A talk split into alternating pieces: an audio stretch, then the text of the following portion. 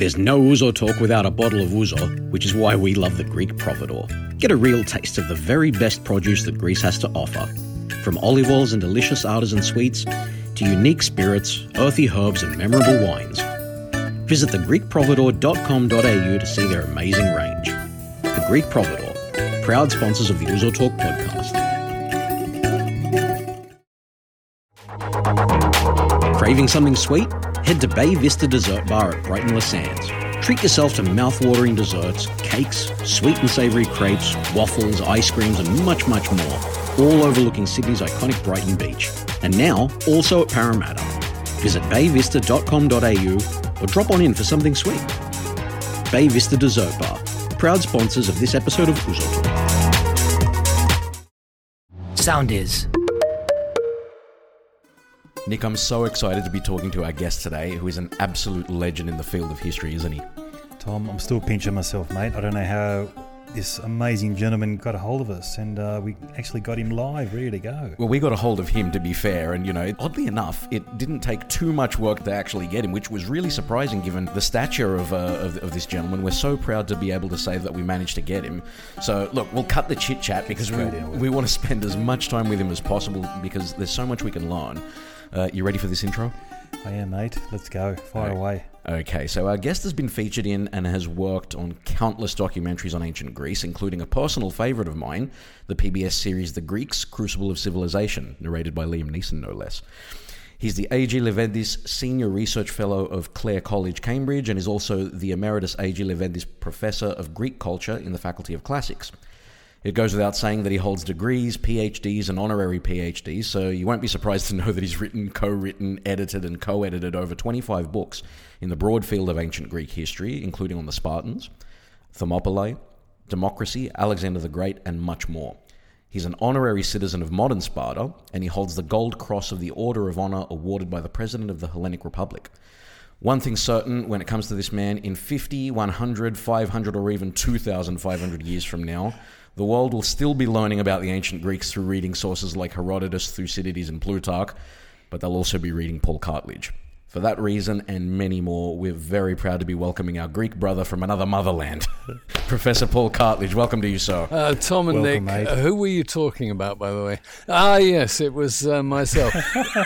Just one slip. I see. History moves on. I am now commander, which is in Greek taxiarchis of the Order of Honor. So I've been promoted above Gold Wow. Cross, which I was awarded about 20 years ago. Wow. And only last year. And so you go to the uh, residence of the Greek ambassador, which is where, for example, Seferis was ambassador.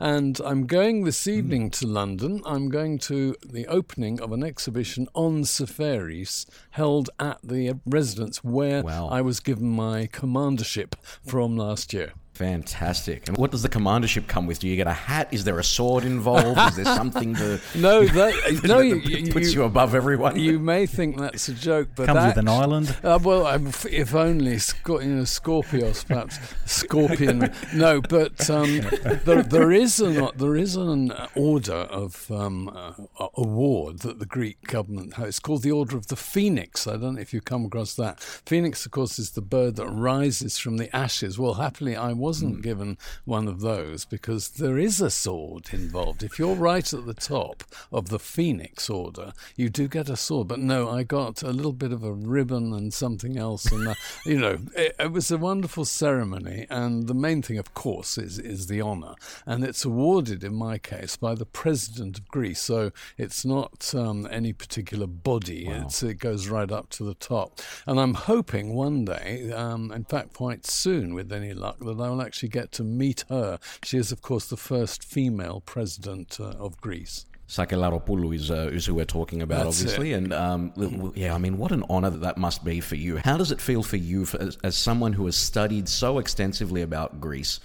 And, you know, eh, to be fair, has contributed so much to the story, you know, the retelling of the story of ancient Greece to be given such honours? Well, you're very kind, but on the other hand, I do feel slightly embarrassed because I am not Greek. So I'm a, an honorary Greek. I'm a Greek by adoption. I'm a Greek in spirit, but uh, it isn't the same as being a Greek. And so I aspire as high as high as I can. I'm an honorary citizen, as you say, of Sparta. I have an honorary degree from the University of Thessaly, and I'm going to get one next year from the University of Thessaloniki, the Aristotelian University. Wow. So I've um, I don't know what it was, but I started studying ancient Greek at the age of eleven. So my family was well enough off for various reasons to afford to send me to private school from the age of uh, well, really from the age of three. I went to a nursery school, and then five, what we call in England a prep school, and then I moved to a very distinguished London. Um, again, we have this funny term, public school. Actually, they're private. And St Paul's School was founded in 1509. It has a junior school, Colet Court. So I went to Colet Court, and it's named after Dean Colet, who was the founder of St Paul's School. And Colet founded it to be open to people of all nations and countries indifferently. So, in other words, totally global. But there was a stipulation they had to learn Greek and Latin. This is back in 1509, so it's the Renaissance. So, I went to a school where the tradition of classics, the Greeks, were, as it were, domesticated. And I learned Greek from the age of 11. But it was not so much that. It was um, when I first went to Greece, which by some people's standards was late. In other words, it was in uh, when I was um, after having done my degree. Some people went well before in their teens and so on. But I first went to Greece aged 22, 23. And this was in the late 60s, early 70s, 69, 70. And I don't know what it was something about the air, something about the scenery, something about the vegetation. I particularly love Greek herbs. But anyway, I felt that this was my home. I mean, in a most peculiar way. It's not mm. artificial. I really felt that in some way I was better suited temperamentally, environmentally in Greece than I was. I'd been brought up in really quite um, dismal times times in Britain. I was born immediately after the Second World War. We had rationing until 1954. I went to school past bomb sites, and uh, this was just absolutely standard. London was grey. I don't know if you've been to London.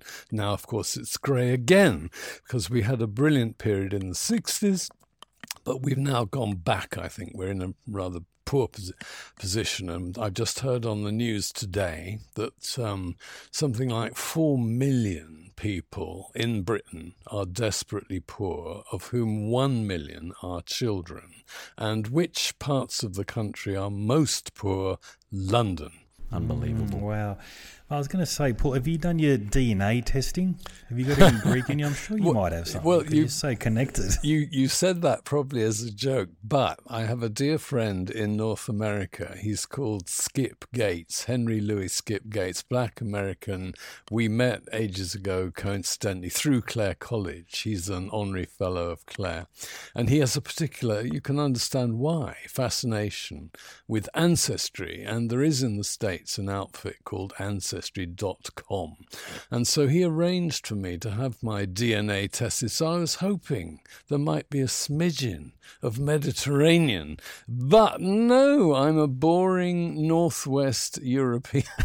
I'm not even particularly Scandinavian, and I'll explain why I'm dis- I'm disappointed about that for two reasons. First, I don't know if you've ever come across an affliction of the little finger, which is called Dupuytren's contracture.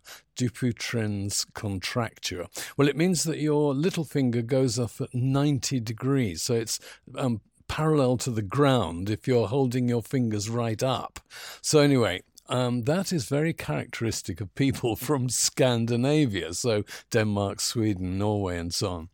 And then, secondly, my name, uh, Cartledge. Well, there are quite a few of us around. It's not um, a unique, it's not a really strange name.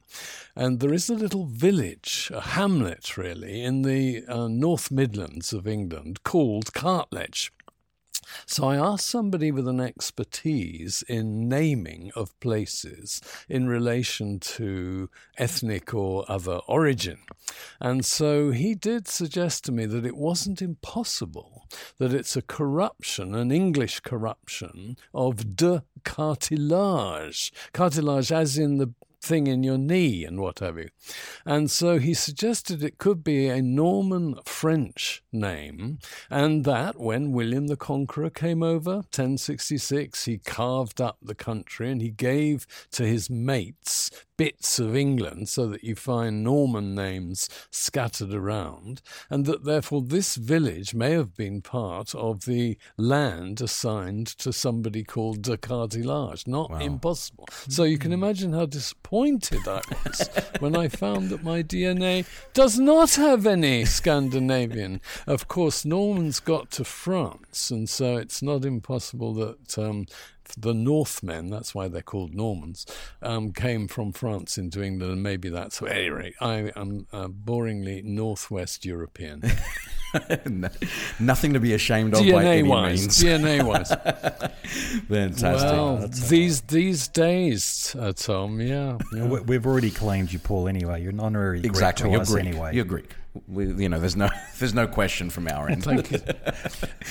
Am I allowed to ask where you two came from? Your own ancestry. Well, funnily enough, so my uh, my whole family is from Corfu, and we've only Right. had we've only had one person in our family do a DNA test from uh, from there, and th- you know, on both sides of the family, it's from Corfu as far back as we can ascertain. And this particular this uh, my auntie, so my mum's sister, was the one who did the the DNA test. It came back overwhelmingly Greek, but it was interesting. I think there was a 20 or so percentage where, being from Corfu, it, we expected something Venetian or something like that. It came Italian. back, yeah, it came back as San Yeah, Marino. Also, areas of the Black Sea and the U- and the Ukraine, and uh, you know, just one little one percenters as well. So that was an interesting one for us. But yeah, as far as far back as we can really ascertain, it's Corfu all the way. so Yeah, wow. and Nick, Yeah. All the way down. yeah, yeah, well, my I know who my great great grandfather was, and he was from the same region of Greece, which is uh, northwest in the mountains of. Uh, it, it was the Suli region. Uh, Epirus. Yeah, Epirus, Suli region. Yeah, so where that's yeah. where we're from. So my great great grandfather was a uh, priest. So our surname was Pappas.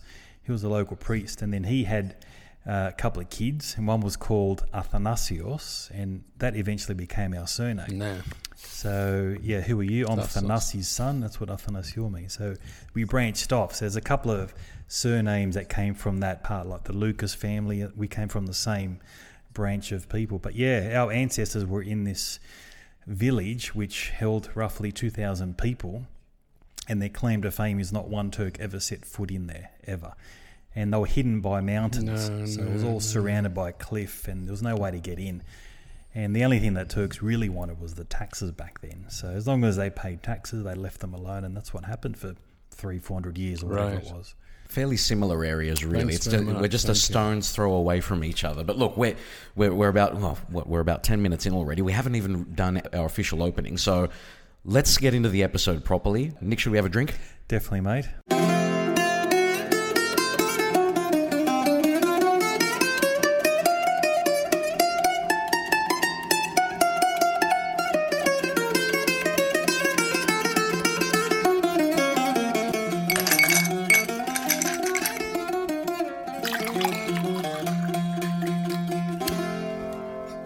Stiniyamas. Yeah, man. and true to form, we are we're on the Ouzo. Come on, We've say the truth, mate. What do we have before? We had water and vitamins before. We're getting old. We're getting old. This podcast started with such high Very bad. high hopes. We, we you know we we started off as raging alcoholics, and slowly, slowly, we've regressed to being uh, you know, Oh, to we're getting being old men. We don't want to get sick. We got a tickle in our throat. I got it really busy next two months coming up. I thought, fuck, I can't get sick. So we popped in some vitamin tablets. But this is where the the Cipron user No, does well. quite, quite. Yeah. Well, Tsipuron was all But you wait good. till you get really old.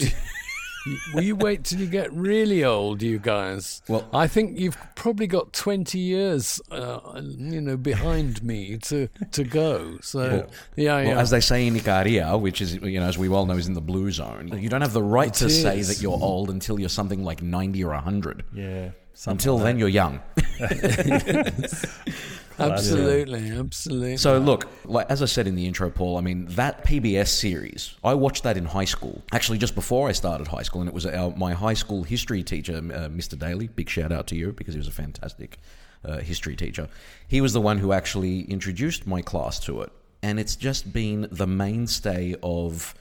I think many classes and you know a lot of generations of people who have been studying ancient Greece. Was that particular documentary special in any way? Totally, because it was not only the only one I've actually done for PBS, but it was chosen by PBS to be one of their lead programs. Every six months, PBS and other channels pitch to the relevant journalists who are going to promote or comment on the upcoming TV series in the next six month period. So this was one of PBS's top picks, which meant going to the Ritz Carlton Huntington in Pasadena and then getting a visit to the Getty Center and so on. I met uh, Neeson, who is six foot uh, four or five, I think. And one of my um, colleagues is a, a lovely guy. He's called Josh Josiah Ober. Um, Yes. Not from German. I thought it was, but no, it's actually from French. Aubert, A U B E R T, was anglicized to O B E R. So I assumed he was German. And when I uh, first met him, I was uh, in Cambridge, in Clare College, and I was looking around for a short guy, probably dark. And there was this towering fellow. He's six foot five. So I have in my office a picture of him next to Neeson, and I am a, a titch. I'm merely five nine, five ten, uh, and the pro- the producer of the um, program, the man who ran Atlantic Productions, was there with us. So I treasure that. And what was interesting about it was, of course, partly Neeson's uh, voiceover, but also partly the notion. I I don't know if you remember this, but of having static actors Yes. impersonating character. Yeah, okay. Well, I wasn't absolutely sure about that, but nevertheless, it's striking. And the guy really who played Pericles, um, uh, an actor called Vernon Dobtcheff, he is no longer with us, I think. This is now, what, 2000 was it, Tom? Something like that. It must have been two, It's quite a long 99, time ago. 2000. Yeah. That's it. That's it. When you were, as you say, still in your short uh, Yeah. trousers and so on, and um, they, I think, uh, acted as a very distinctive feature. The other feature that was good was the the visuals. Lots and lots of background pictures as the story was being narrated, and I thought that was extremely clever. The way they were cut and intercut, and now I'm completely used to it. But um, CGI was to me then probably something completely new. And so the whole thing was fun, but I'm an academic, I'm not a filmmaker, so I wrote a little book um, of the same title, which was published both in the States and, uh, yeah, and I'm proud that I think that's still, uh, it's available on Abe Books and other such outlets. So I'm pleased there was some sort of legacy. But I, I don't know if you've done one of these yourself, but the director, I, I was, as it were, the director, I was the consultant.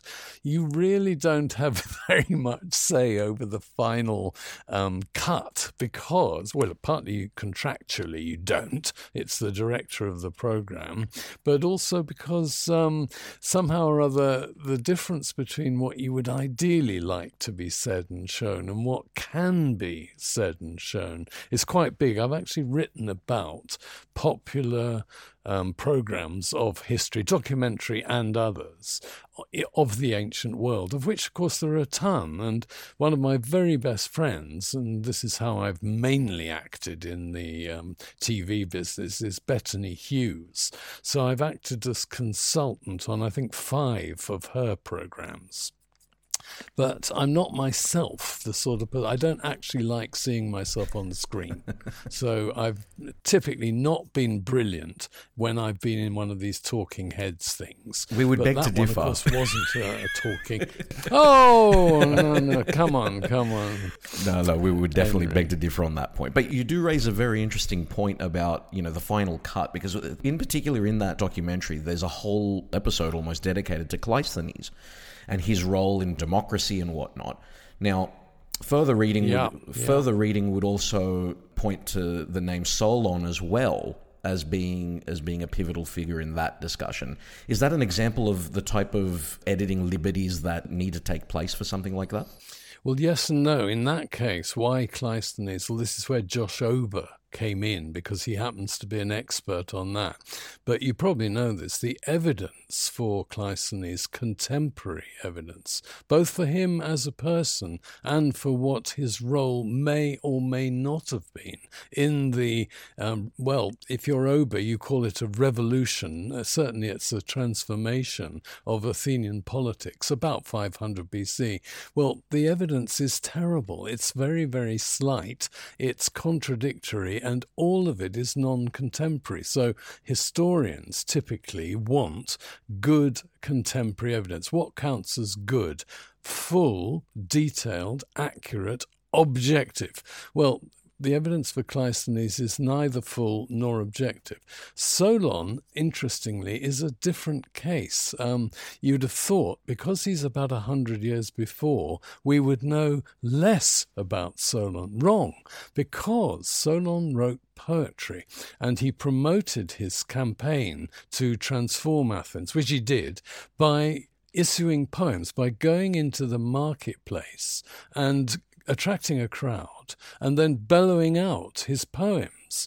And he had them written down. Either he did it himself or he got a slave, literate slave, to write them on papyrus.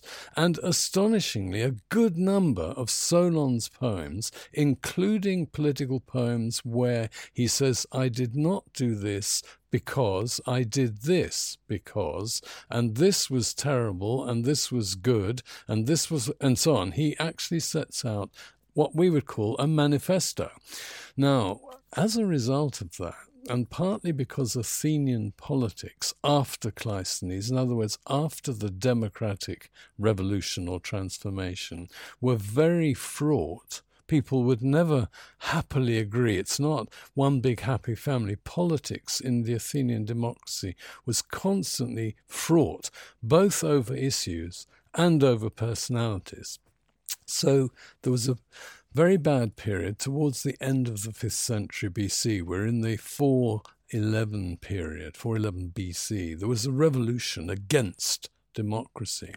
And ever thereafter, there was a battle, not just physical, not just um, at the ballot box, but of words about the past. So, who really founded the Athenian democracy was a major issue from about 400 BC on. Looking back 100 years to Cleisthenes, 200 years to Solon. Now, you brought Solon in there, and I have to constantly fight against people who accept the later biased view that Solon founded the democracy, when actually, now this is me, the historian, speaking, as Herodotus told us, Herodotus is the nearest we get to being um, contemporary. He actually was born 20, 30 years after Cleisthenes' uh, reforms, if they are Cleisthenes'. At any rate, things got very, very, um, as I say, fraught in the fourth especially in the fourth century, but going back to the fifth. So I have to say, look, what Solon did was necessary as preliminaries to what Cleisthenes did. In other words, Cleisthenes couldn't have done what he did had Solon not done what he did. And between Solon and Cleisthenes, you probably come across this as a character called Pisistratus. Mm-hmm. Now, Pisistratus was what the Greeks called a tyrant. Tyrant was not a Greek word originally. They borrowed it probably from neighboring people called the Lydians, who lived in what's today Western Turkey.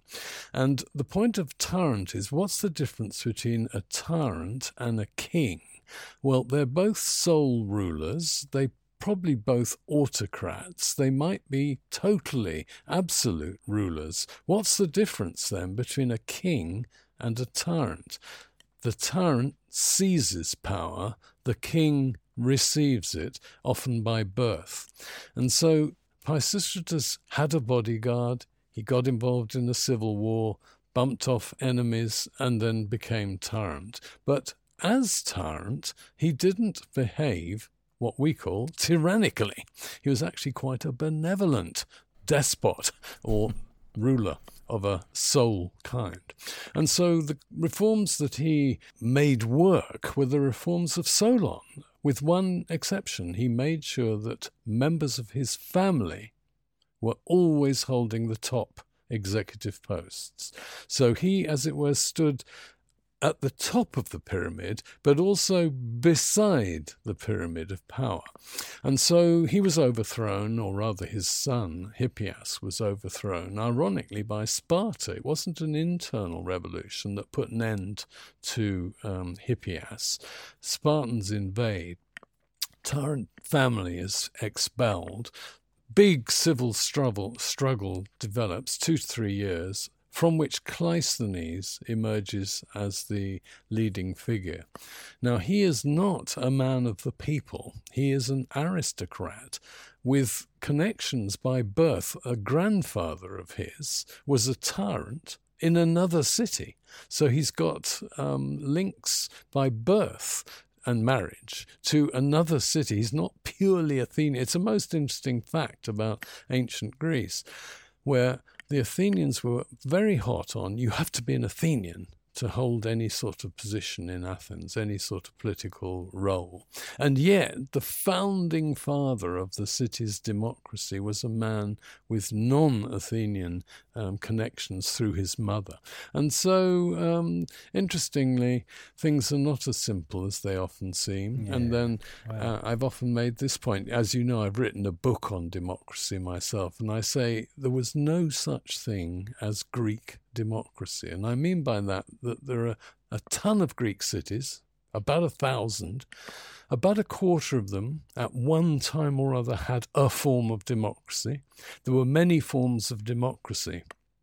Athens had at least three forms of democracy, not at the same time, but successively. So democracy is complicated, Cleisthenes is complicated, Solon is complicated. Wow, we're off to a flying start. Yeah, fantastic. So, when were the ancient Greeks known as Greeks, and what defined a Greek back then?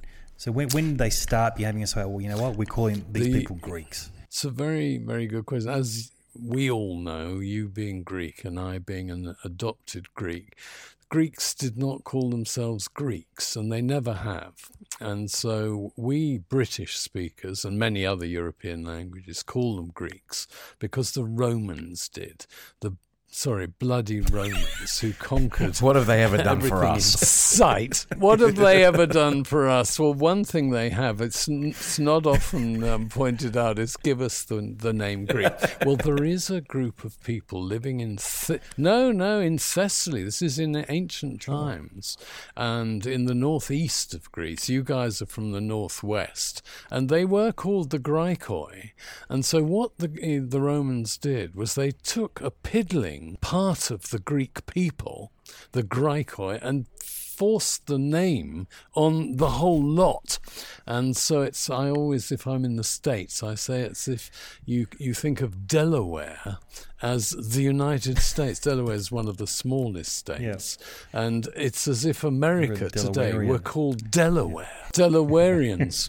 I don't know what the Australian equivalent would be, but um, at any rate, that means that Victorians. Um, the first actual use that would yeah. be unfortunate. but well, of course, Victoria from yeah. Latin, yes. Latin, the goddess of victory. At any rate, um, the um, first use of the word Hellenes, and in fact it's Pan Hellenes, comes in a poet of the 7th century BC, BCE, before Christ or before the Common Era, called Archilochus.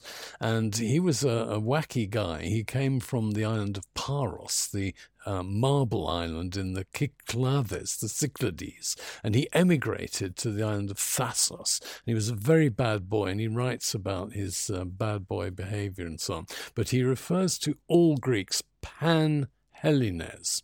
Well, that implies the pan is all, the Hellenes is Greeks, that the term Greeks existed.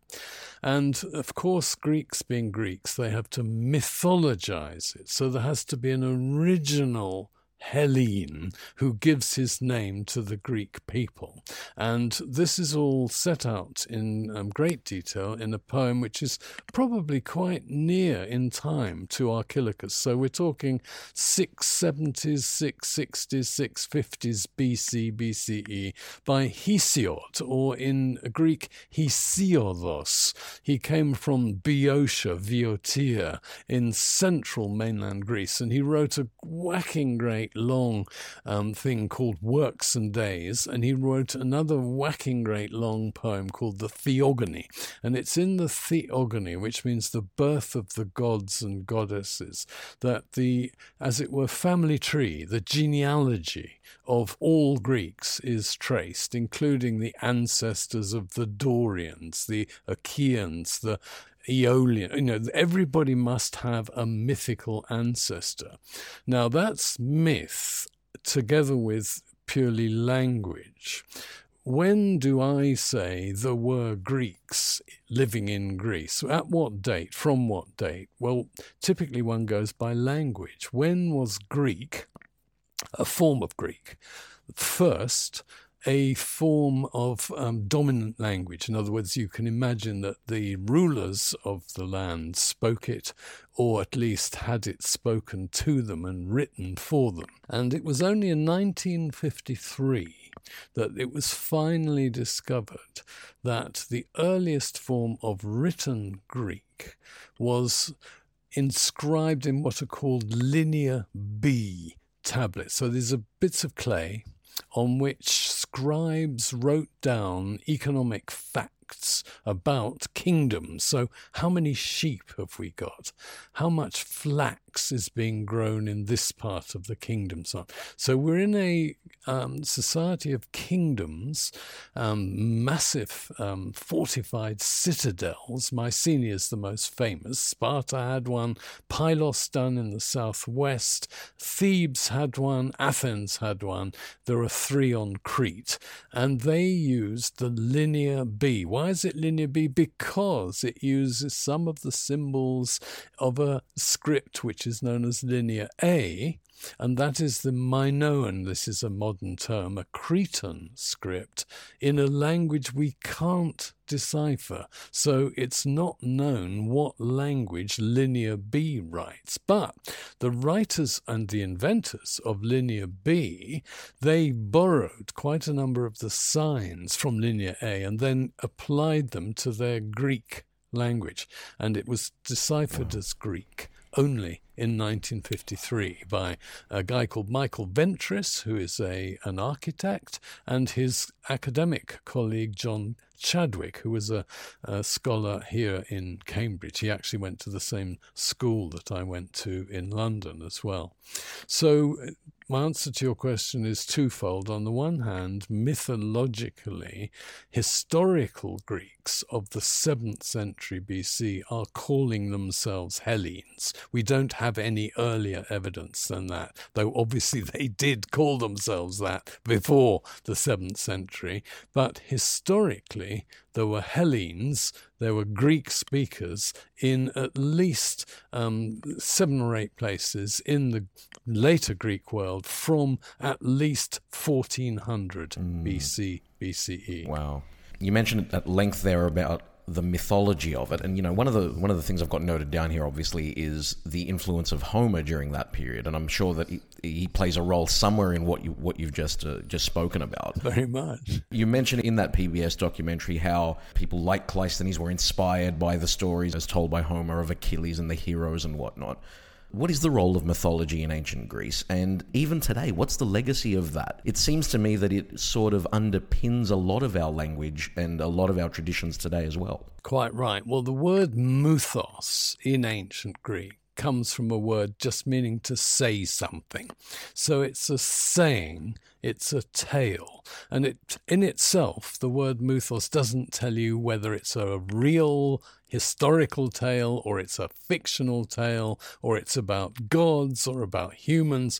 Mythos is just a tale. And in particular, a tale that is traditional. So you and I, we've heard lots of stories, and many of them people have heard before us, and they go back generations and generations. So myths are traditional tales which retain significance. You don't tell a story to somebody if what you're saying is not going to mean anything to them, or if they're not going to be interested in it. So what you're talking about has to be of more significance than just to the small uh, little circle that's actually telling the tale or version of it at the particular time. So now, Homer. Well, the reason why um, he became he, if he was a, a one, was that his two epic poems, the Iliad and the Odyssey, were carved out from a much wider bunch of epic stories. Epos, by the way, just means a word. So when we say something's epic, um, we're basing it on the fact that the original words of Homer were epic in scale. I mean, seven, what is it, 15,000 words in the Iliad, 12,000 words in the Odyssey. It takes three days to recite it, um, you know, continuously. So um, the scale of the thing is what's um, so uh, extraordinary about it.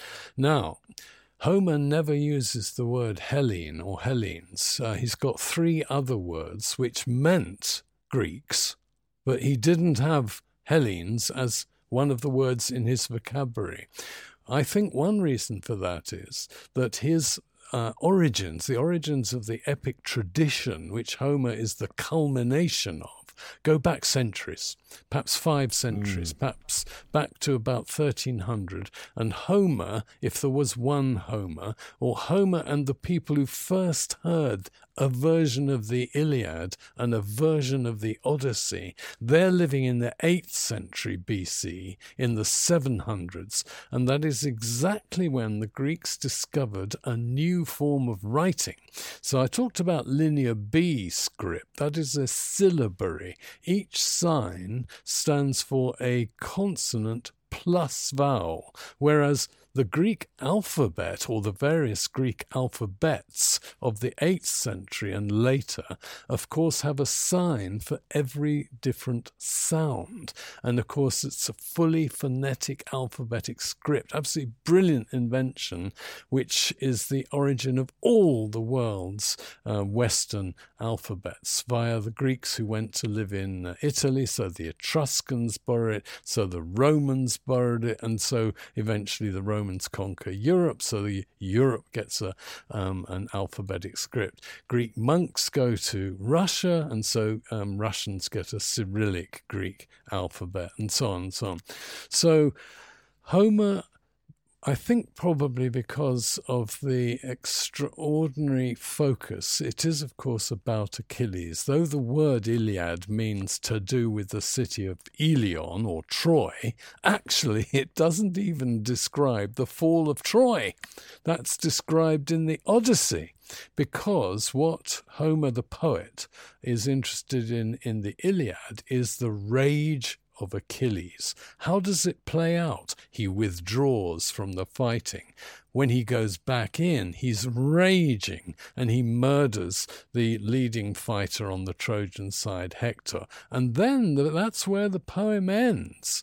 So um, you don't know that Troy is going to fall because, by the end of the Iliad, because all the poet focuses on is the reaction of uh, Hector's father, Priam. He comes to Achilles and he kisses Achilles' hands. I think that's the most extraordinary mm. passage in, well, perhaps in all world literature, but in that particular poem. Anyway, I love, as you can gather, I love Homer, but I I read him, though, as an archaeologist and a historian at university and for my doctorate at school. I read him just to learn Greek because it's a funny kind of Greek. As you probably know, no Greek ever spoke Homeric Greek.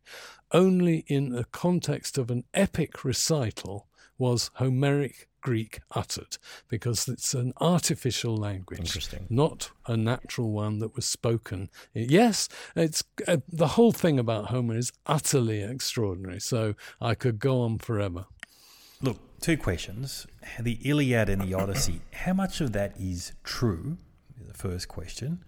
And number two, were the Trojans Greek? Was it was the Trojan War a Greek civil war by any chance? What's your view on that? Both very interesting questions. I mean, I'll take the, the second one. Trojans speak Homeric Greek. Uh, there's an awful lot of speaking in within the poem characters are given long speeches, and so the Homer, the uh, Homer's Trojans speak Greek perfectly. They worship Athena, who is, of course, utterly Greek. And in some ways, their culture, in what we call archaeological culture, so what pots did they use? What houses did they build? What do their walls look like? And all that. Quite similar, but not totally. In other words, you excavate Troy and you excavate Mycenae and you see similarities, but you also see differences. So it's purely a convention that the people living in northwest, what's now Turkey, are as it were, Greekized, they're Hellenized in the Trojan story of Homer, which of course makes, you're right, I think what you're leading up to, was it a civil war? There's no war, form of war that is nastier than civil war. Greeks know that incredibly well in antiquity and, of course, 46, 49. So that gave to the listeners a real frisson. You know, why were we fighting? Was it really such a good thing to spend 10 years just to get Helen back? What good, you know, what, what good has Helen ever done for us, as it were? And no, I'm serious. And there were Greek poets, um, Stesichorus Euripides, who chose a version of the myth whereby Helen never got to Troy. Yes, she was stolen by Paris and very wickedly, adultery and all that. But where did she end up? In Egypt. She never got further north than that. Well, you know, that's a, a version. That's what Greek myth did. Mm. It could hmm. play around with the details. Then that leads me on to your other half. How true was there ever a Trojan War? Answer in the sense that allegedly it was 10 years, no. Um, it takes only a few days to sail from where the Greek fleet sailed in Boeotia, a place called Aulis, Avlida, to um, near um, where Troy is. Uh, it's called Hissarlik today, the Hellespont, the Dardanelles. So 10 years um, being just a few days' sail away, a fight, no. And the action of the Iliad, it's been calculated. If you work out how many days Homer talks about, it's in the last of the 10 years of the war, and it's about mm. two months. So the epic is not a 10 year epic. That would have taken, my God, how long would the poem have been? It's a very intense focus on just one period in the 10th year and before Troy actually falls. It's an utterly brilliant um, conception, but it's very, very puzzling historically. Now, I'm on, on the skeptical wing. There are those who say, yes, that it's conceivable given the what we know about Mycenaean Greeks, Greeks of the late Bronze Age, they could have theoretically got together such a huge expedition.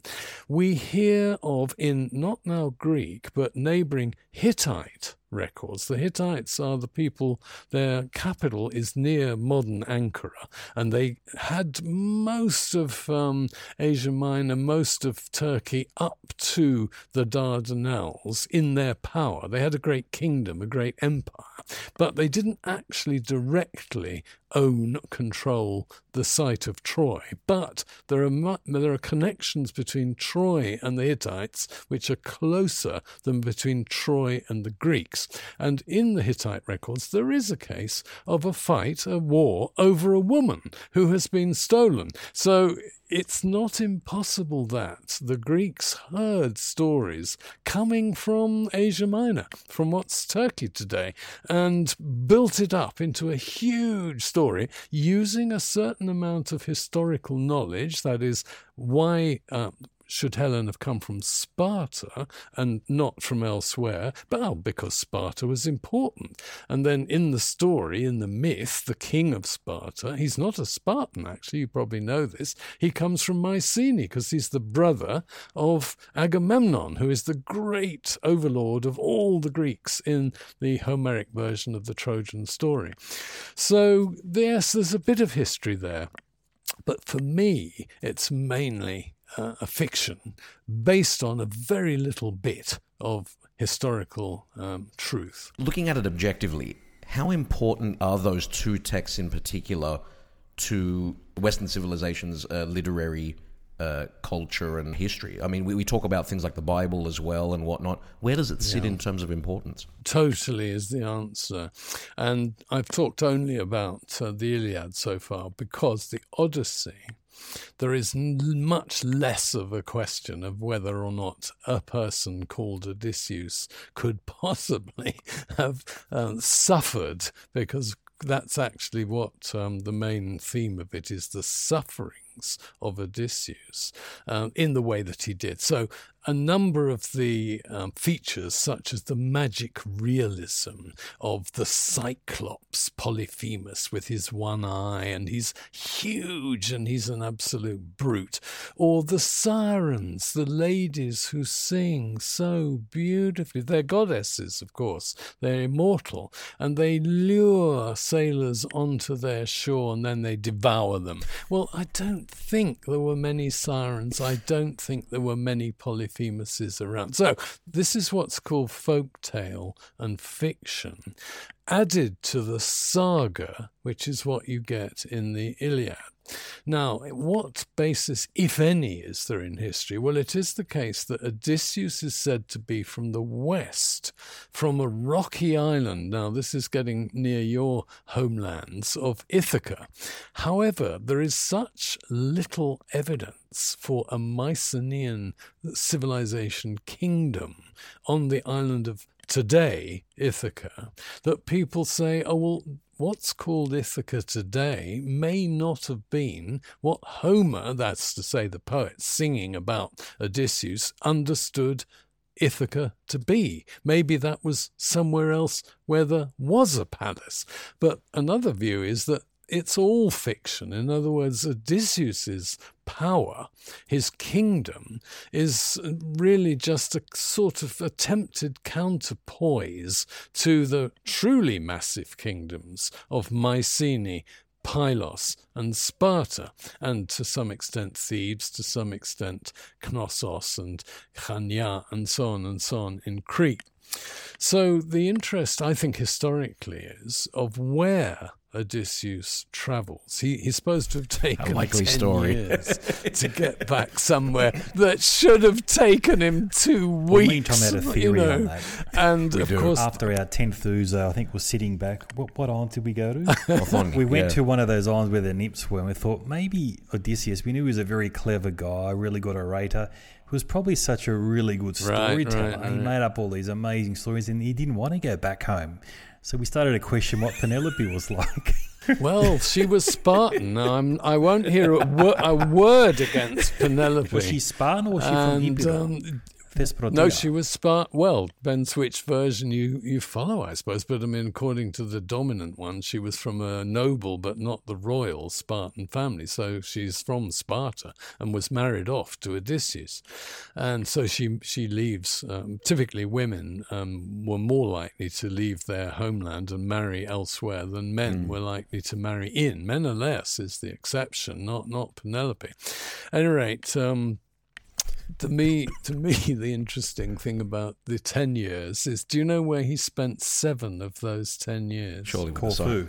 He, no, he oh, spent them with. Calypso. Calypso's beach, which is where we were. And Yes, exactly, where we exactly where her beach or her island was is just up in the air because it's total fantasy. And he claimed, now remember, we only have his word for it, as Homer's put the words in his mouth, that he wanted to leave. No, I think that he, he was very happy for seven years, and then Had enough. Hermes pitches up, messenger of all the Olympian gods, led by Zeus and Hera, and he says, "Look, mate, you've got to go home." And um, he, you know, what the gods order, you, you have to obey. And so he set off. He made his raft, and um, by this time, you probably know he had no companions. By the time he gets to Calypso, all his mates, his shipmates, have done stupid things, and they've been eaten by the Polyphemus and that sort of thing. So he's on his own, and he fetches up finally on, well, it's said to be um, Phaeacia, Phaeacia. Now, that is thought to be your Corfu. Well, you know all this.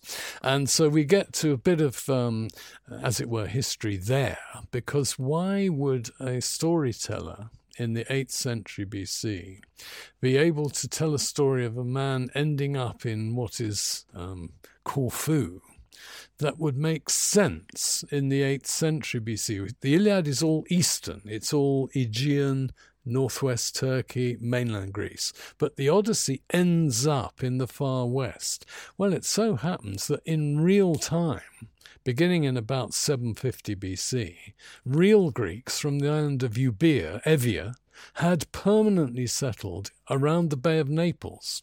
And in order to get there, you have to sail up through the straits. You know what I'm saying? You have to, in order to get up there, you've got to go pretty much the route Odysseus goes on the um, southern leg. So North Africa up to through Sicily, the Straits of Messina, up to the other side of Italy, and so on, and then back and around.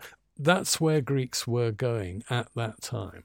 I'll finish off with um, rounding up. What I'm sorry to keep on talking. I'm not. I'm normally much. no. No, no. I'm normally great. more laconic, uh, Spartan, but um, the the other what people have said. Okay, the point of the Iliad is to make Greeks in the eighth century feel great again. So, you know, once upon a time, we were so united and powerful. We went over and we smashed these wretched barbarians in, in northwest uh, Anatolia in Asia. Well, what's the point of the Odyssey? One of its points is to tell you what it is to be Greek, how to behave as a Greek, as opposed to all the other peoples that you're now starting to encounter around the central uh, and western um, part of the Mediterranean. And so the Cyclops episode is a classic because the poet says the Cyclopes, they have no laws, they are unsociable. They don't live quietly in and so on. So, in order to be a good Greek, you've got to have laws. You've got to be sociable. You mustn't eat people and so on. And so it's teaching Greeks what it is to be Greek in a cultural, not in an ethnic, but in a cultural sense. Just on that story with the Cyclops, I was reading that to my five year old not two weeks ago, and he is Oh. absolutely fascinated with it.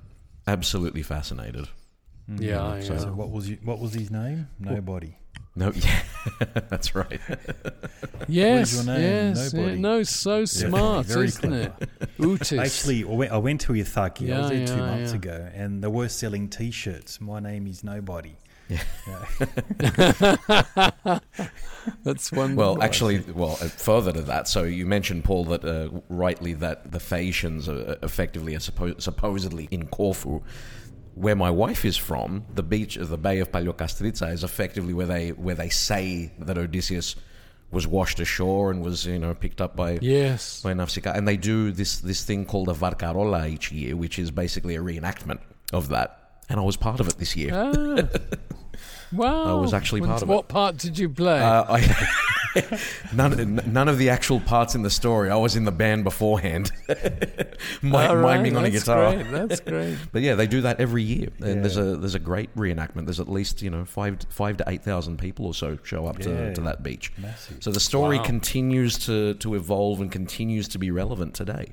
Well, I mean we've we've, Mate. we've only done a few things so far, and you know it's Fantastic. Good we're summary learning anyway on Homer. Well, I think we should sort of move over to Athens and the rise of Athens. I mean, we, we touched on it a, a little bit, but it's played such a huge role in terms of what people think Greece to be, or what did make Athens so important during that period. So I'm talking particularly the, the period around 500 to 440 BC, or even the sort of classical period. What was it that made it rise into an empire? Well, I can answer that more easily than what was it that altogether made the Athenian mix so unique. It's like Florence, round about 1500, Leonardo, Michelangelo, and so on. Why were there so many stunningly, brilliantly creative individuals interacting, not just out on their limbs, but they were all actually in various interactivities at that time. So roughly between actually I would go a little bit further than you because into the what we call the fourth century, the 300s, you've got names such as Plato and Demosthenes and Aristotle. Now, Aristotle's not an Athenian, not an Athenian, but all the other great ones, Aeschylus, Sophocles, Euripides, um, they tend to be Athenians, which is quite extraordinary. Well, we talked about Solon Cleisthenes, so Athens becomes a form of people power, a democracy from about 500.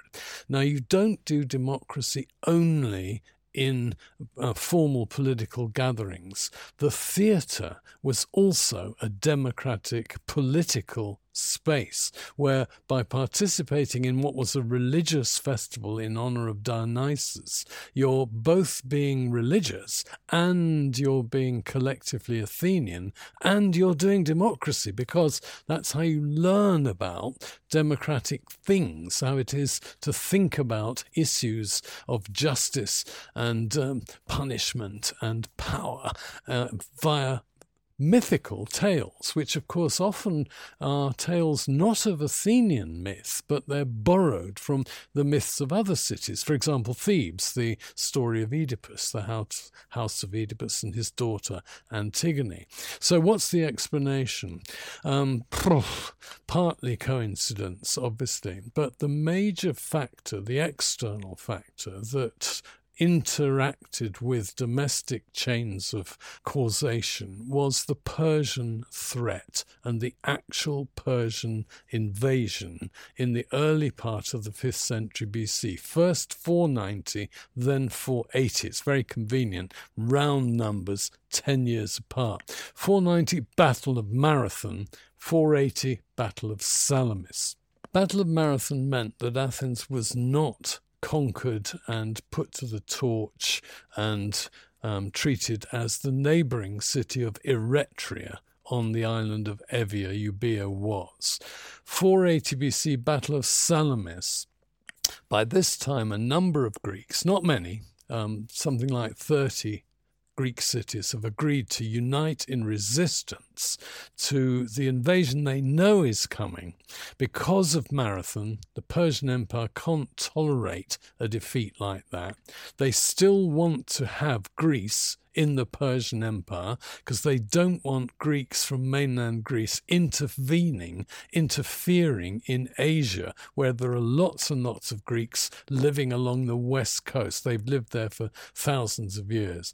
And so it was when um, the Athenians sent troops to help their, as it were, brothers in Asia against the Persians when they rose up against the Persians. Persians didn't forgive the Athenians for meddling in what they considered the Persians their own internal affairs. So massive invasion 480 led by Xerxes Persian Empire is based in what is today Iran, southern Iran.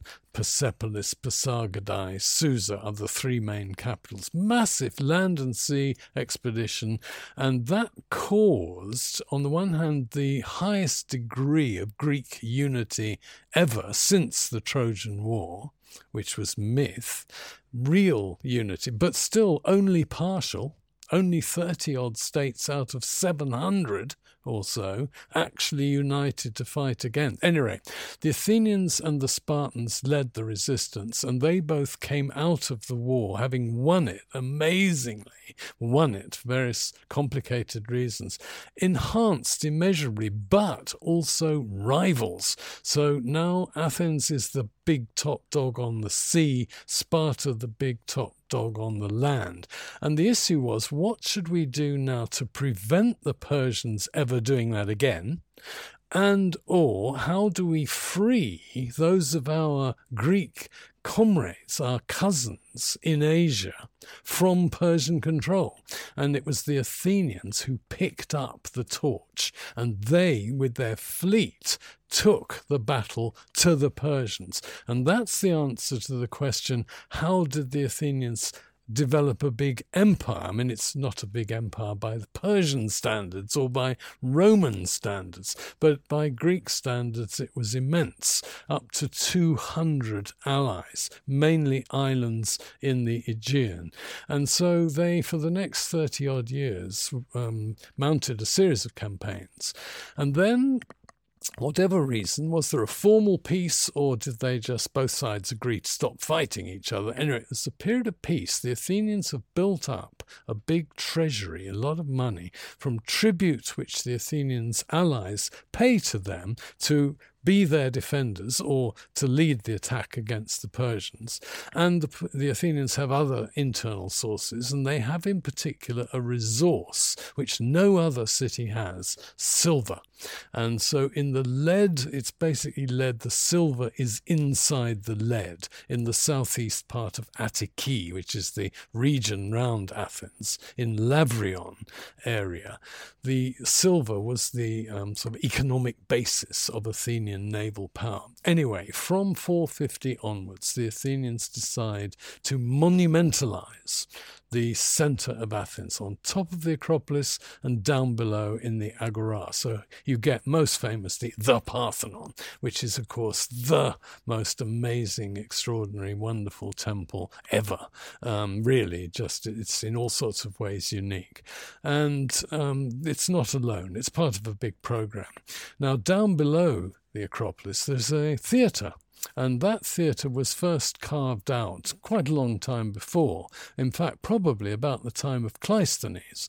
But from the middle of the fifth century, you've got three Athenian tragic poets Aeschylus, Sophocles, and Euripides, who are not just masters of their particular local Athenian form of theatre, but they evolve an art form which still packs in the audiences, partly because of its form. It's very non naturalistic, it's very not not at all like um, the theatre that we're used to, and it's in the open air and all sorts of fact. Only men are performing all the roles. There are only three um, speaking actors. There are all sorts of things that are totally unlike what you and I would expect to see in a play. But nevertheless, the themes, as well as the way they're acted out, and the language, of course, is so extraordinary. So these have survived. These are eternal classics.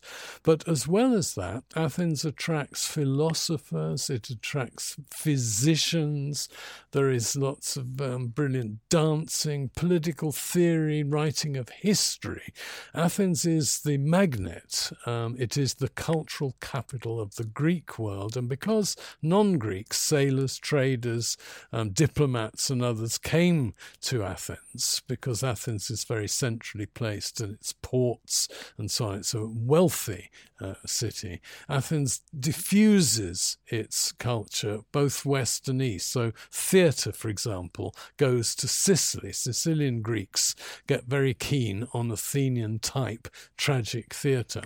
And then, just to cap it all, end of the fifth century, this has been going on for some time, but there is competition not only in tragedy, but in comedy.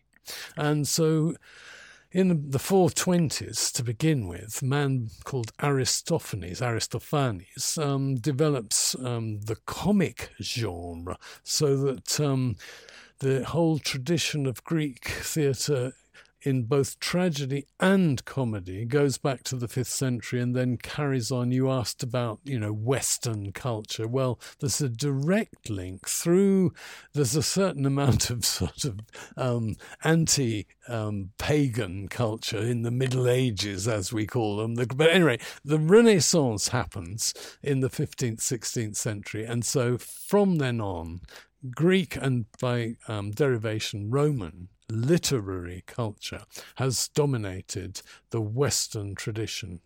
Wow, fascinating. I got so much out of that. Yeah. So, number one, did you say Aristophanes was the first comedian that we've known of? Yes, the first that, that's at all famous. In other words, uh, scholars know about other people who wrote comedy in the 5th century BC. There's a, a line of Horace. Yeah, there's a line of Horace which lists them all.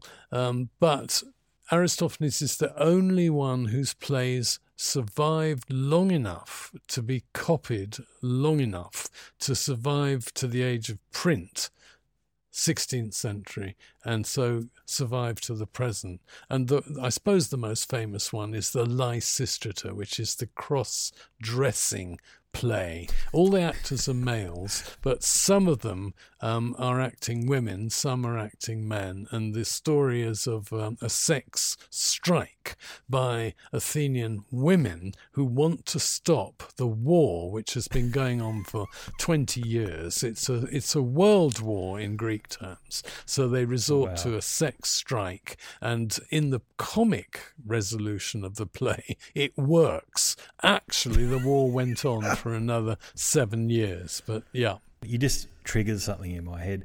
You talked about how advanced the Athenians were and why they were so advanced. They were a magnet for everyone coming in. When the Antikythera machine was discovered, I read an article to say that if the Greeks were on that trajectory where they were inventing such at a high level, the, they said in 200 years they would have been at the moon, traveling to the moon.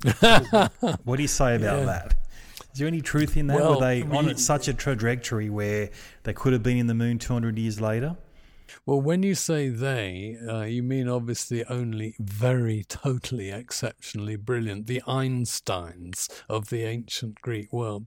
But more seriously, though the mathematical tradition that Archimedes was heir to, he's the greatest ancient Greek mathematician. There are others, Euclid and so on. But um, the mechanism is thought to be somehow ultimately descended from the mathematical genius of Archimedes, late third century BC, the mechanism is actually um, about a hundred years later. It's probably late second century um, BC. It was found in a wreck of the first century BC. So we're talking about hundreds of years after the period I've been talking about at Athens. But there is a tradition of maths. Now, do you think that um, had, um, I don't know quite how one would imagine the uh, mechanism to have been received because there is no other one like it.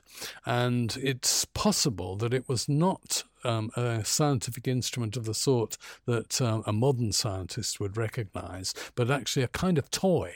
In other words, a kind of way of, I know I can predict the eclipse in such and such a future time because I've got my mechanism. But actually, there wasn't a weather forecasting ser- service, there wasn't any sort of national um, way of all Greeks benefiting directly from the knowledge that is in scribe, literally, because there's writing on the mechanism. Um, there's no way that knowledge that's concentrated in that extraordinary um, instrument could have been diversified. And you need, don't you, a combination of a government that's prepared to put lots of money in, individual genius, and then the two of them um, sparking off each other, and a public that cares about wanting to go to the moon. Uh, you may or may not have heard of a character called Lucian, Lukianos in Greek. He wasn't Greek, he was Syrian, but he learned Greek and he wrote in Greek. Well, he imagined going to the moon. I mean, quite extraordinary. And as you probably also know, ancient Greeks it was. There was an ancient Greek who believed the earth went round the sun and not vice versa. So, in other words, the heliocentric theory is an ancient Greek theoretical invention. They couldn't prove it, but they were way out of anything else anywhere in the world by the third century BC. This is the period of Archimedes. All that's true, but the consequence doesn't follow. We talk about this flowering of culture and art and science and, and whatnot. And I mean, you, you pointed obviously to the Persian Wars as being a, a very unifying factor in being able to set the platform for that. I mean, is there anything else that you can think of that is responsible for such a flowering during that period? Is it strange in itself that something like that happened? Well, being myself a materialist historian, uh, in other words, I look for explanations ultimately to the economic basis of any society. And I've pointed out that the possession of silver in the way the Athenians possessed it and were able to apply it to the building of the latest type of ship in war that is an integral part of an any explanation. Uh, Athenian uh, free citizens benefited hugely from having the sort of empire they did because, in order to eat bread, they typically were able to rely on imported uh, wheat. You can guess where from Ukraine. And that came through um, the Hellespont, the Dardanelles, down to the uh, port of Piraeus. So the Athenian, ordinary Athenian rowers who are rowing the ships, because these are not sail driven warships, these are oar driven warships, were relatively healthy and well fed and well off um, by comparison with most ancient populations of that period with comparable technology. The other thing, now this is the dark, dark side, which is problematic. It's it's awkward for me as a historian to have to say it. But one of the sources of Athenian individual Athenians' huge wealth was slaves. And we know of an Athenian later than the period I'm talking about, end of the 5th century BC. He owned so many slaves that he could rent out 1,000 of them to contractors who wanted to rent, his, hire his slaves to dig for them so that they could get silver out of the ground. They would um, have to hand over to the state a certain amount of the silver. They kept a certain amount for themselves. That was, uh, if you're wealthy enough to buy a concession, you, you rent a concession from the state, then you hope to make uh, a greater profit. At any rate, one guy, one guy owned 1,000 slaves. And where did the slaves come from? Well, they weren't Greek. They came from the area around the Greek world, from what's now Turkey and from what's now Bulgaria, typically. They're the, the big two areas that supplied slaves who were captured uh, locally, uh, or they were prisoners of war, whatever, but slave traders brought them to slave trading ports in mainland Greece. For example, the Bay of Volos, which was Pagasai in ancient Greek times, or the Piraeus, and slave owners bought them and then used them in various ways, either on the land or in manufacturing or in agriculture. So this is a slave based society, and there were many actually slaves who were educated, literate, they learned Greek. They weren't Greek, but they learned Greek enough to write down Greek to be the clerks of the courts, clerks of the assembly, clerks of the council. So Athens is a very slave um, related, shall we say, society. So just to elaborate on slaves, so were, were, they getting paid, or was it just purely they had food and accommodation? What what's the definition of a slave well, a, in those yeah. ancient times? Now there's a well, there's a big argument about definition of slavery, as you know today, and uh, it's sometimes said there are more slaves today in the world than there were in 1830s when slavery was abolished in the British Empire, for example. What's meant by that is lots of people are less than totally free. They're not actually owned physically as bits of property. In the ancient world, we're talking about chattel slavery, that is, human beings regarded as if they were things that you can buy and sell and exchange. So, by definition, they don't get a wage because they, except if they're hired out to someone else. But if you've got your slave working for you, you own that slave their life. And they might be male, they might be female, they might be children, they might be adolescents or adults. But the point about slavery in this sense is that they are wholly owned commodities. They are unpersons, depersonalized. And therefore, in law, you can do practically anything with them you like, short of murdering them. I mean, and even that might be, um, you know, winked at because, oh, well, it was only a slave. And, oh, no, I didn't kill him. Um, the guy dropped dead from a heart attack. Well, I, I, mean, we could talk about Athens all day, and we we probably have to dedicate a, an episode to, to that. But let's talk a little bit about the Spartans for a second. Your people, Paul. so, yeah, there's one thing that's just fascinated me since uh, since we were taught it in uh, in high school, and that was the fact that the Spartans would routinely declare war on the Helots. I mean, this is such an interesting concept and speaks to. Well, I mean, we, as Greeks, we look at it and we think they're mad.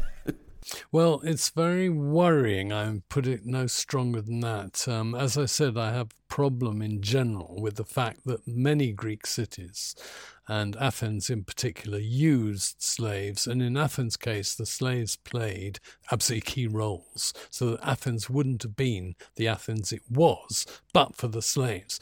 Now, that in spades, if I can put it that way, is the case with Sparta, because Sparta's whole way of life, whole way of being, was entirely based on helots, such that Spartans, that is, adult males and their wives and their families, did no productive work whatsoever.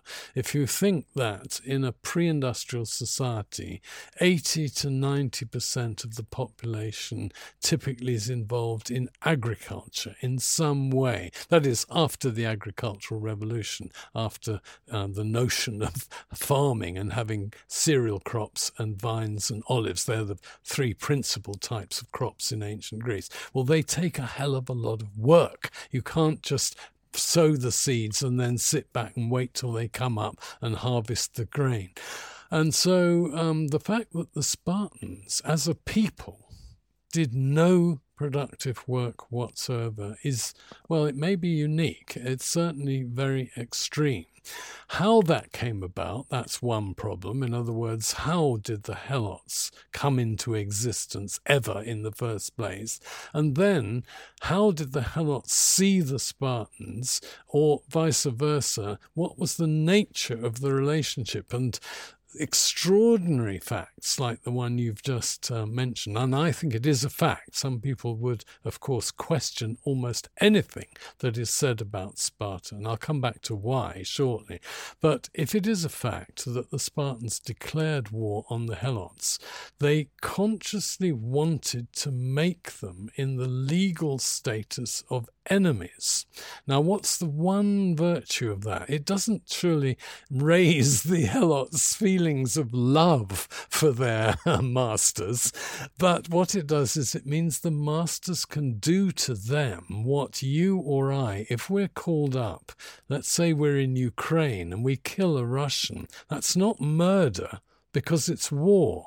So if a Spartan kills a Helot, that's not murder. You don't get pollution, which you would if you committed a murder, and you're not going to be put on trial for murder because it's war. So, can you imagine living in a constant state of war? Well, um, the Israelis have just declared war on Hamas and so on. Before that, de facto, they were in a state of war with them but now de jure. And so they bomb Gaza. The, the evidence for the Spartans declaring war annually is actually from Aristotle. Now, this is illustrative of a general problem with Spartan history. A lot of it is, or most of it, is non Spartan. So we have hardly any actual Spartans talking to about their own society. There are exceptions, but very few. Aristotle and his pupils had a project. We're going to find out all we can about one sixth of all Greek cities. So they actually wrote accounts of 158 uh, communities, of whom one was non Greek Carthage, the other 157 are Greek, and of course they include Athens and Sparta. Now, the Spartan one survives only in bits and pieces of other people quoting Aristotle. And so this is a quotation from Plutarch, who wrote a biography of Sparta's equivalent of Cleisthenes or Thomas Jefferson, the founder of Sparta's political system. And I believe it because, as I've said to you, what is the point of declaring war on your main workforce? It doesn't, does it, make them feel better about themselves. What it does is enable you, at the limit, to kill a helot without incurring the guilt and the pollution of murder. And why might you want to terrorize your workforce? Because many of them, and um, there are a basic division between the Western helots, who are called Messenians, and the Eastern helots, who are Laconians. Well, the Messenians were much more upset about being slaves than the Laconians were because in their myth history, once upon a time they'd been free and these wretched Spartans had come and conquered them and enslaved their ancestors so that they were slaves by descent. It wasn't anything they had done which made them slaves. So it's um, rubbing salt into the wounds to declare war on you, I think, as the Spartans did. So it's just one of the many ways in which Spartan society was, I think, unique, certainly very different from any other Greek city. And then the downside is we've been talking about Athens' high culture, theatre, architecture, poetry, medicine. Uh, Sparta operated in a completely different way. Hardly any poetry. Yes, there was some, but hardly any, no major monumental architecture, and certainly no theatre. And they were very, very self um, denying and uh, abnegating. So you could get a burial, yes, but no tombstone, no epitaph, unless you died in battle. I mean, how extraordinary is that? Because the main way in which Today, still, you go to a graveyard, persons are living on in the tombstones. Well, Spartans had only for those Spartans who died in war. And yes, that was more frequent than it would be today, but they weren't fighting battles every year. So it's not the case that lots of Spartans typically died in battle. They didn't. So you're saying women didn't have tombs? Because they didn't die in battle? Yes, by definition, not. There is one possible exception, and this is dependent on a reading of Plutarch's text in his Life of Lycurgus. Lycurgus said, No tombstone, no named tombstones except for men who die in battle. And then, is it priestesses? That's one reading of the Greek. Or women who died in childbirth. That's another possibility. I think probably priestesses was right. And your point about no tomb, no named tombstones for women is correct, which is in a way odd because in other regards, the women in Sparta were better off than were women in, for example, Athens. They could own property in their own right. They had a certain amount of public standing. They didn't do any work, remember. Helot women do the weaving Helot men do the grinding of the grain and so on. Whereas in uh, Athens, you've got poor Athenian women who are doing the normal household tasks. Wow. So it sounds like the women had a pretty good life. So, what was the rough age expectancy for men and women in Sparta? Well, this is one of those uh, imponderables because we don't have the necessary either written statistics or burial data, the, the right number of graves which you can sex and age um, by osteological means. So it's all speculation. We have one or two figures for total number of Spartan adult male citizens, and then people extrapolate from that. But um, more globally, in other words, cities that are, or states or cultures that are better attested than Sparta. People have done um, statistical, they're hypothetical statistics. And if I give you what's the sort of global picture, it's pretty shocking to our standards. But at birth, your average life expectancy in the 5th century BC, if you're a free um, Greek citizen, would be about 15. Now, why is it so low? Because at least two in three would be dead before their first birthday. So one in three max survives, survives from naught to one. After one, things get a bit better, except until for males you come up to warfare, and for females you come up to childbirth. So if you make it to 20, so you've gone through your teens, there's a, and women have gone through their first childbirths. Your likelihood of average life expectancy is about 50.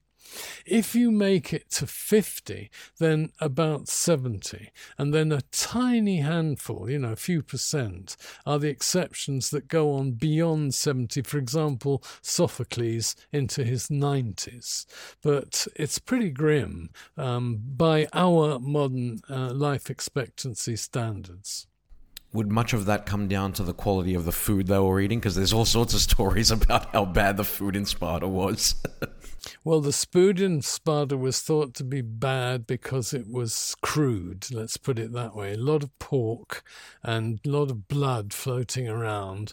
But on the other hand, Spartans were, because of the helots and because of the environmental conditions of southern Peloponnese, two riverine valleys, the Eurotas, the Pamissos, they were actually much, much better off, and they seem to have eaten more of good food, and women, girls and women, as much as the men. This is an unusual feature. They were fed as much as the boys, the girls. Um, they would have been relatively healthier and relatively bigger. There is evidence that Spartans were, on average, as it were, bigger than your average ancient Greek. Very interesting. Wow. Yeah, fascinating. So it sounds like it would have been tough times there growing up. Did did many uh, young boys die during the training process? I understand they started their training at seven years old. And what was it like for a rough, you know, seven to ten year old boy during that time in Sparta?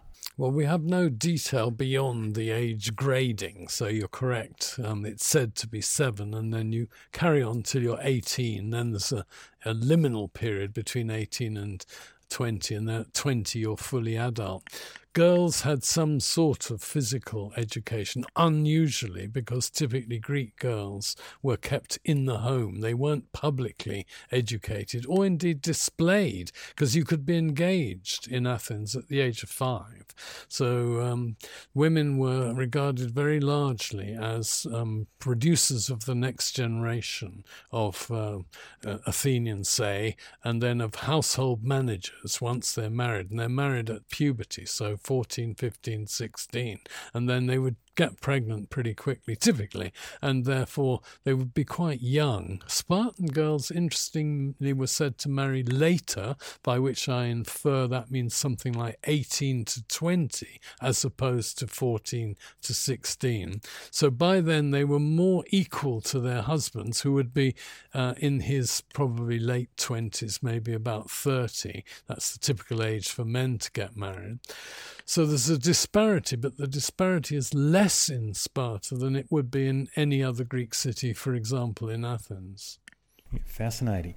Look, we understand the legacy that the Athenians left behind. Did the Spartans leave anything behind that we, you know, can give them credit for today's day and age? One thing they left behind is their name, um, Spartan, and secondly, laconic, comes from another name for them, which was they were the Lacones, and so the adjective of Lacones is laconikos, and then helot is a word in the English in the English lexicon as meaning generically a, an unfree or very poorly, very badly treated um, basic worker, typically agricultural.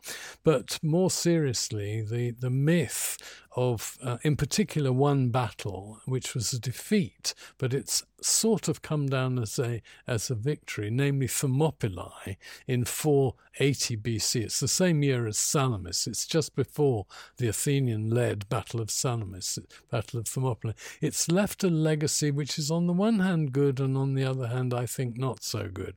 The good is bravery in a cause which is not just yours, but it is in this case a whole people, the Greeks, um, the Spartans are dying not just for themselves, but for the Greek cause against Persian invasion and conquest. And it's often wrongly thought that all the Spartans at Thermopylae died. Actually, two of them didn't, and um, one of them was so um, ashamed that he'd survived, he committed suicide. The other one, the next year, the big battle, he in effect committed suicide because he rushed out in front of the uh, army and died, having killed uh, a number of Persians. But um, he died in what the Spartans considered an inappropriate way because you're not meant to rush out uh, individually. You're meant to stay in your rank. But Thermopylae, though a defeat, enabled the Greeks to have the thought, well, maybe we could resist and that it's worth resisting. And Leonidas, who led that um, Greek resistance at Thermopylae, his name has gone down in legend. And the legend has taken, I think, a rather unfortunate um, direction in the 20th, 21st century. What he was supposed to have said in Greek to Xerxes, molon labe, come and get, meaning come and get the weapons, when he was supposedly told by Xerxes, surrender. You're surrounded, you know, there's no point, give up, and he didn't. In the United States, in particular, in the South in particular, are members of gun clubs. Mm, People who yes. believe in the second, you know, you know where I'm going. This is the gun lobby. They take this slogan to mean we must resist the national, the federal government. And we're like the Spartans resisting big bad Xerxes, telling us to give up our arms. In other words, gun control or gun legislation.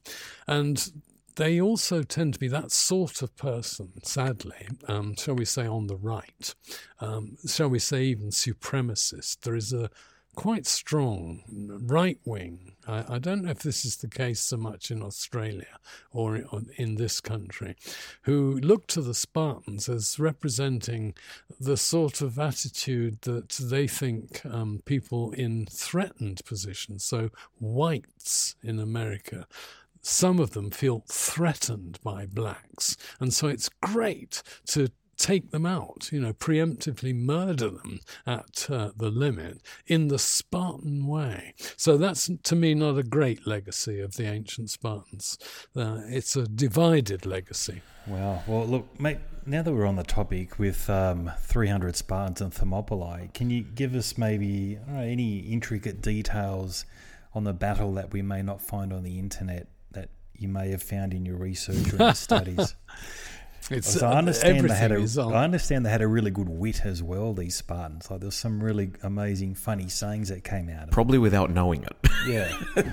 well, the Spartans had uh, what I'd call gallows humour, and Leonidas is said to have said uh, on the morning of the third day, by which time they're confined to a very small space. Um, most of the Greeks have actually melted away or run away because they know they're surrounded. They're going to be surrounded. They're going to die. Well, the Spartans partly were there to die, so that wasn't a problem for them. Leonidas said, "Look, guys." Eat, eat a hearty breakfast because tonight we're going to dine in Hades. Now, Christians today think of heaven paradise as somehow up there. The, the Greeks were, in my opinion, far more, um, if you like, realistic. Their bodies are buried in the ground, and Hades is down below. It's not up there. But in Hades, what do the bodies become? Well, there's a famous book, we call it, of the um, Odyssey, where Odysseus wants desperately to meet again his mother, who's died while he's been away in Troy and on the way back. So he gets miraculously, um, this is the magical realism part of the Odyssey, um, permission and the ability to go down to Hades and see his um, uh, his mother again. He imagines she will be in something like human form.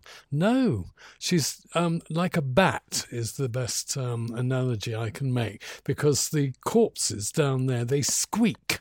They don't speak, and um, in order to even make make them speak, they have to be given blood. Um, blood for the ghosts is how it's put. So the point is this: that when Leonidas and his men are down in Hades, they're not going to be eating any breakfasts ever again. So eat a hearty breakfast because tonight we dine. Joke in Hades.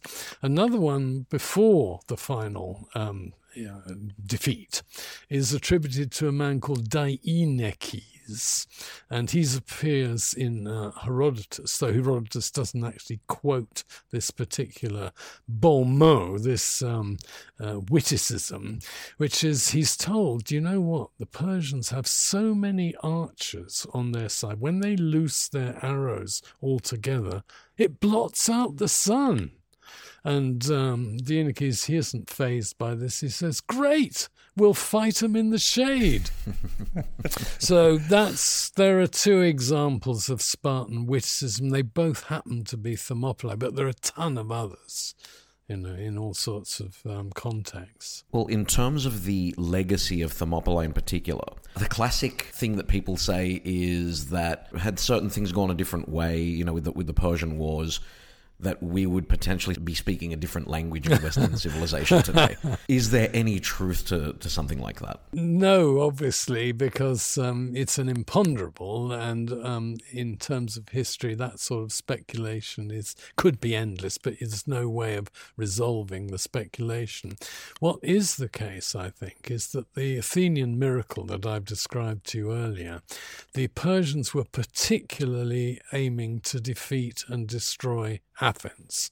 And they actually did destroy the centre of Athens, not once, but twice. 480, and then anything left still standing was destroyed in 479.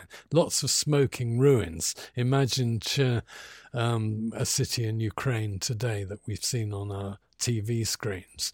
But because the Athenians survived and because the Athenians took the lead in the resistance thereafter, developing their empire and their culture, and because that culture was the one that was transmitted to Alexandria by way of Alexander the Great's conquest, and because Alexandria was then influential on Rome, that's why there is a direct chain of cultural transmission from the 5th century BC.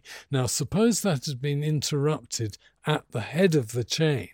So, Athens in the 5th century is a subordinate city of the Persian Empire, in other words, like Athens under the Ottoman Empire, with no chance of developing its own democracy, which is the ultimate basis of all that cultural flourishing, then yes, you can say um, the culture that we have inherited from the Athenians would have been different.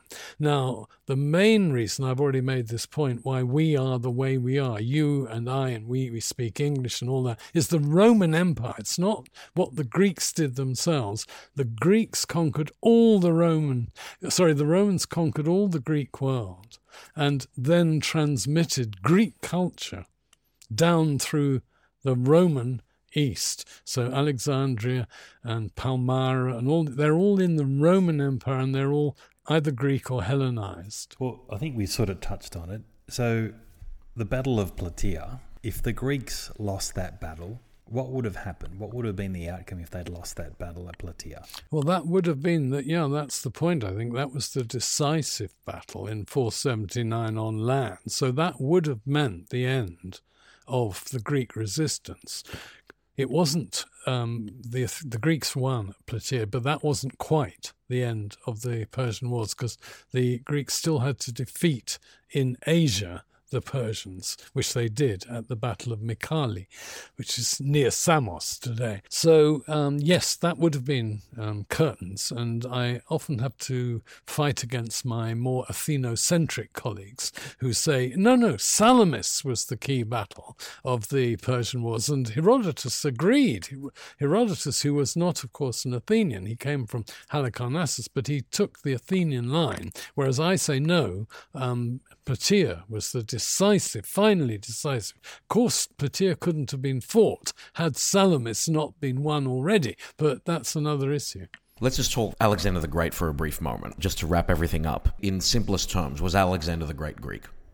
To me, there's no argument about that. The only possible non argument, in other words, going the other way, is the Macedonian language, which they spoke amongst themselves, which was not immediately comprehensible to speakers of other dialects of Greek, but it was undoubtedly a dialect of Greek, and every single public inscription, when the Macedonians started writing epitaphs and laws in public, in permanent form, they're always done in Greek, perfectly good Greek, based on Athenian Greek. So it, there's no doubt about that in terms of their public uh, persona.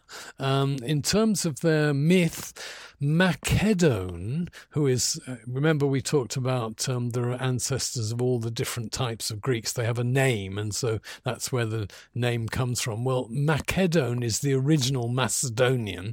He's right up there in the Hesiodic genealogy of all Greeks, right up there, you know, in this sort of second or third generation um, as a Greek. So to me, there's absolutely no question. There's a, a cultural snobbishness from Athens, which suggests that because Macedon only ever had they didn't evolve politically into republicanism of any sort, let alone democracy of the Athenian sort. They themselves didn't produce Macedonian poets and um, playwrights and doctors, you know, all that. They're culturally backward by southern Greek standards. All sorts of myths have grown up about Greek Macedonians not being Greek.